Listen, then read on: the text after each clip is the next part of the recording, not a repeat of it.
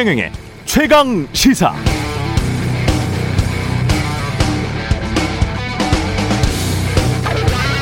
네, 올림픽 축구 대표팀이 예선전에서 1승 1패를 기록하고 있습니다. 마지막 세 번째 경기에서 승리를 하면 16강에 진출해 상대조 2위와 만나고 무승부하면 1위와 만난다고 칩시다. 그런데 상대조 2위가 오히려 더 세 보이고 1위가 만만해 보이는 겁니다. 그래서 경기를 좀 대충해서 무승부를 했습니다. 의도대로 된 거죠. 그래서 1위와 만났는데 어라? 역시 16강에서는 전혀 경기 양상이 다른 것이죠.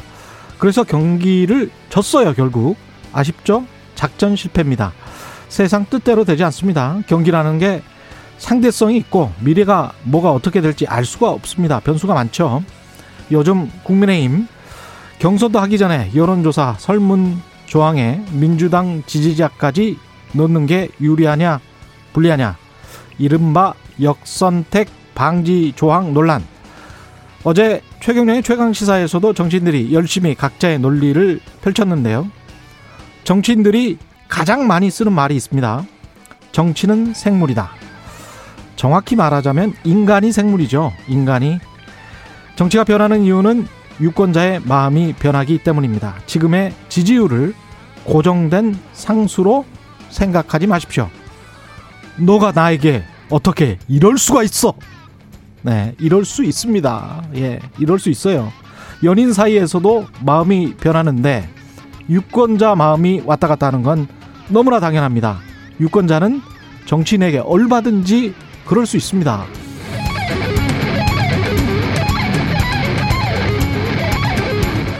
네, 안녕하십니까. 9월 2일 세상에 이익이 되는 방송 최경련의 최강시사 출발합니다. 저는 KBS 최경련 기자고요. 최경련의 최강시사 유튜브에 검색하시면 실시간 방송 보실 수 있습니다. 문자 참여는 짧은 문자 50원, 긴 문자 100원이 드는 샵 9730 무료인 콩 어플 또는 유튜브에 의견 보내주시기 바랍니다. 오늘 1부에서는 국민의힘 김기현 원내대표와 주요 현안에 대한 입장 들어보고요. 2부에서는 더불어민주당 이낙연 대선 경선 후보 만납니다.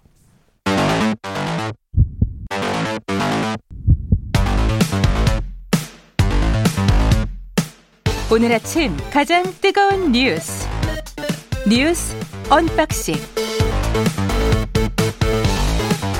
자 뉴스 언박싱 시작합니다. 민동기 기자 김민아 평론가 나와 있습니다. 안녕하십니까? 안녕하십니까. 안녕하세요. 연기파 진행자요. 예. 네. 대사가 요즘- 아주 좋았어요. 예. 요즘 연기 연습하시나 봅니다. 당황하셨어요? 뭐 이것도 괜찮지 않았었습니까? 연기파 예. 진행자로. 예. 아, 고민을 많이 하고 있습니다. 이 오프닝과 관련해서 얼마나 좀 재밌고 의미 있게 써볼까. 네. 예, 고민을 많이 하고 있습니다. 대단하십니다. 오늘은 어떤 연기가 나올까 기대하는 맛이 있습니다. 네. 예. 이 보건의료 노조 총파업은 철회됐습니다. 이 다행입니다. 오늘 예. 새벽 2시에요. 막판 협상이 극적으로 타결이 됐습니다. 어, 양측은 감염병 전문 병원 설립, 그리고 생명안전 수당, 그리고 사립대병원 뭐 공공성 강화라든가 공공병원 확충 강화, 의료 안전망 구축 등을 추진하기로 했고요. 특히 이제 보건 의료 인력 확충을 위해서 직종별 인력 기준, 간호 등급제, 교육 전담 간호사제, 야간 간호료, 그리고 교대제를 개선을 하고 의료기관의 주 5일제 정착 등에도 합의를 했습니다. 정말 말씀하신 것처럼 이 파업 돌입 5시간을 남겨두고요. 극적으로 타결을 했습니다. 잘 됐네요. 예. 그렇습니다. 잘 된 겁니다. 음. 일단 이게 원래는 어제 9시까지 결론을 내서 보건의료 노조가 파업 여부 결정하겠다 이렇게 얘기를 했는데 그게 이제 11시까지 그러면 한번 얘기를 해보겠다 이렇게 음. 바뀌었고 11시에 얘기를 끝마치고 나서 보건의료 노조가 내부 논의를 하고 그 진통을 겪고 하는데 이게 새벽 2시까지 이어졌거든요. 예. 그 시사평론가는 상당히 힘들었는데 근데 이제 아무튼 노조 입장에서도 정말 100% 만족할 수 있는 그런 안은 아니었을 거예요. 일부 음. 이제 지금 보면은 정부가 이제 약속해 준 바가 있지만 예를 들면 감염병 전문 병원을 뭐 일부 추가 확대한다든지 뭐 그리고 실제로 언제까지 이러한 뭐 이 신축을 하겠다든지 뭐 이런 내용들이 있지만 예. 사실 상당히 많은 부분들이 여전히 열심히 노력해 보겠다 그리고 한번 언제까지 얘기를 해보겠다 뭐 이런 정도 수준에 불과하기 때문에 그냥 약속이 있죠. 그렇죠. 예. 결국은 이제 이후에 약속이 지켜지냐가 이제 문제입니다. 근데 이제 약속이라는 게 음. 사실 안 지켜질 수도 있는 거예요. 그렇지만 그렇죠. 그렇지만 얼마나 노력을 했는가 음. 그 약속을 지키기 위해서 이건 평가의 대상이 되는 거거든요.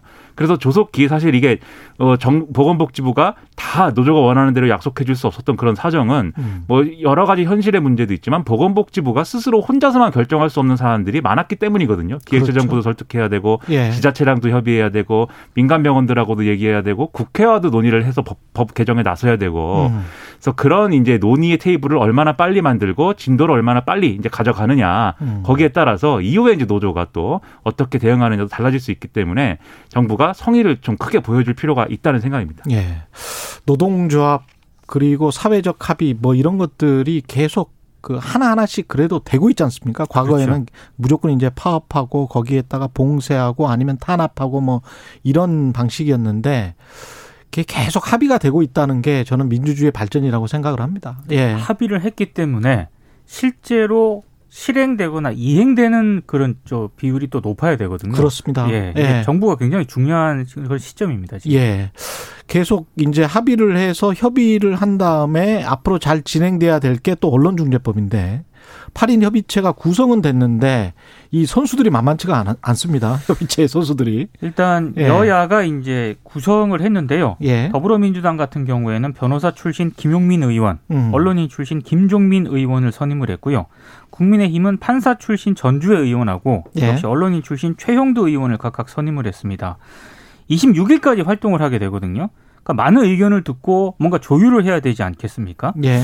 아, 근데 과연 잘 될까 이런 의문이 들고 조만간 8인 협의체에 들어갈 외부 전문가를 또 각 당이 두 명씩 선정할 예정인데 예. 아, 이 두 사람이 선 누가 선정되는가를 보면은 대충 이 협, 협의가 잘 될지 안 될지를 파악할 수 있을 것 같고요. 음. 다만 정의당이 굉장히 좀 유감을 표명을 했습니다. 예. 정의당 같은 경우에는 언론개혁 특위 구성을 제안을 했거든요. 국회에. 근데 이제 더불어민주당하고 국민의힘 양당만으로 이 협의체가 구성이 되지 않았습니까? 음. 여기에 대해서는 이 원내 대변인이 매우 유감이다 이런 입장을 밝혔습니다.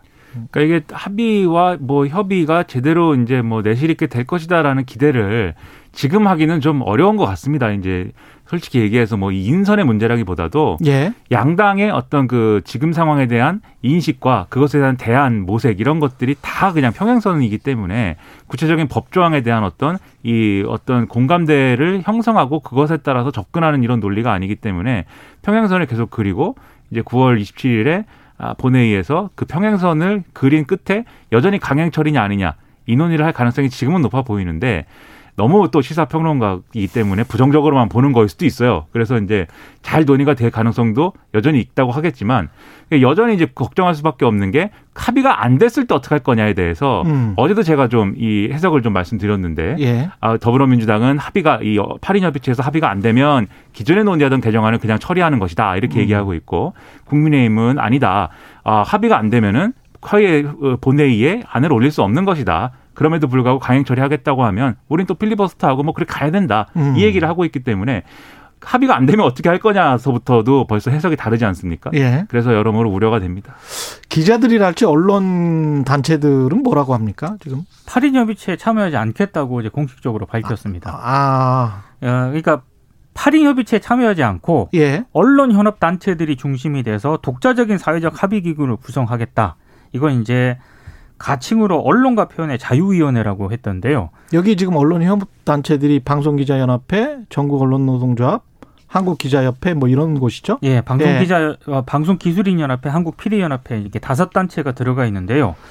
어, 그러니까 민주당이 제기한 언론중재법 있지 않습니까? 음. 이것만 여기서 논의를 하는 게 아니라 사실적시 명예훼손죄 폐지라든가 공영방송 지배구조 개선, 언론사 편집위원회 설치 의무화, 1인 미디어 허위 정보 규제 이런 것까지 종합적으로 이 별도 사회적 합의 기구에서 검토를 하겠다. 이런 입장을 밝혔기 때문에 예. 아마 8인 협의체와는 또 다른 측면에서 굉장히 좀 이, 논의를 좀 이어갈 것으로 보입니다. 그쪽으로 근데 나머 나머지 그 민간 2인 2인씩 있잖아요. 네, 그쪽으로 파견은 안 하겠다는 거죠. 그렇습니다. 아. 그러니까 이 실질적으로 이 사회적 이 지금 이제 이 단체들이 얘기하는 이 논의 기구에서의 어떤 논의가 꼭 이제 뭐 어 그 말씀하신 그 8인 협의체에 직접 들어가는 형태가 아니라도 할지라도 예. 이 논의가 이제 반영될 수 있는 구조를 어떤 방식으로든 만들면 또 성과가 있을 것 것도 같은데 예. 이제 그렇게 될 건지는 지켜봐야 되겠고요. 그리고 이제 어제 아, 이제 평론가는 너무 부정적이야. 그렇죠. 네. 잘, 잘 되리라 이렇게 말하면은 모두가 기분이 좋을 텐데. 예. 항상 지켜본대. 그렇죠. 네. 왜냐면 계속 의심하는 거예요, 속으로. 예. 이게 되겠어? 이게? 계속 의심하는 건데. 예. 그 이런 문제도 있습니다. 어제 이제 언론 노조가 이거 공개하면서 언론 노조 위원장이 앞으로 이제 이런 여러 가지 뭐 논쟁들이 있겠지만 언론도 스스로 자정 노력은 필요한데 그걸 위해서 사실 이런 법적으로 이제 규제하고 뭐 이런 것도 필요하겠지만 어, 자율적 심의기구 이런 것도 필요하다 이렇게 얘기했거든요. 그게 이제 현업 단체들 포함해가지고 언론 단체들, 이 시민 단체들이 자율적 심의기구를 만들어가지고 거기서 일차적으로 이제 뭔가 아, 언론의 여러 가지 이제 잘못한 점이라든지 이런 것들을 다뤄보자라는 거였는데 음. 두 가지 반응으로 나뉘는 것 같아요. 그게 실효성이 있겠느냐, 과연 언론이 스스로의 문제를 해결하는 거에 있어서 이런 반응도 있지만 그래도 언론이 뭔가 스스로 해결하려는 노력을 보여주는 게 필요하지 않냐 이런 의견도 나오고 해서 이런 것들이 여론에 또 어떻게 영향을 미치냐 상당히 중요할 것 같습니다. 수많은 자율적 심의 기구가 있었는데 그렇죠. 저는 제대로 자정이 자정 기능이 예, 된 적은 자율적 없다고 봅니다. 심의구의 문제가 아니고요. 사실은 언론중재위라는 제도도 있지만 중재위 안에서도 네. 정파별로 싸울 수가 있거든요. 그리고 어떤 신문사 출신인가에 따라서 중재위원이 이게 크게 또 결정이 바뀔 수도 있고 사실은 이게 그런 식으로 하면 안 되고요. 결국은 언론인들이 뭔가 지금 하고 있는 것 중에서 일반적인 독자나 시청자들이 불만을 가지고 있는 것에 관해 고쳐야 돼요. 네. 고치는 수- 수밖에 없죠, 뭐. 스스로 뭔가 실천을 해야 되는데 그것과 관련해서 어떤 결의를 한다든가 언론 현업 단체들이 그래서 앞으로 우리는 뭐 클릭 클릭 장사를 하지 말자라고 음.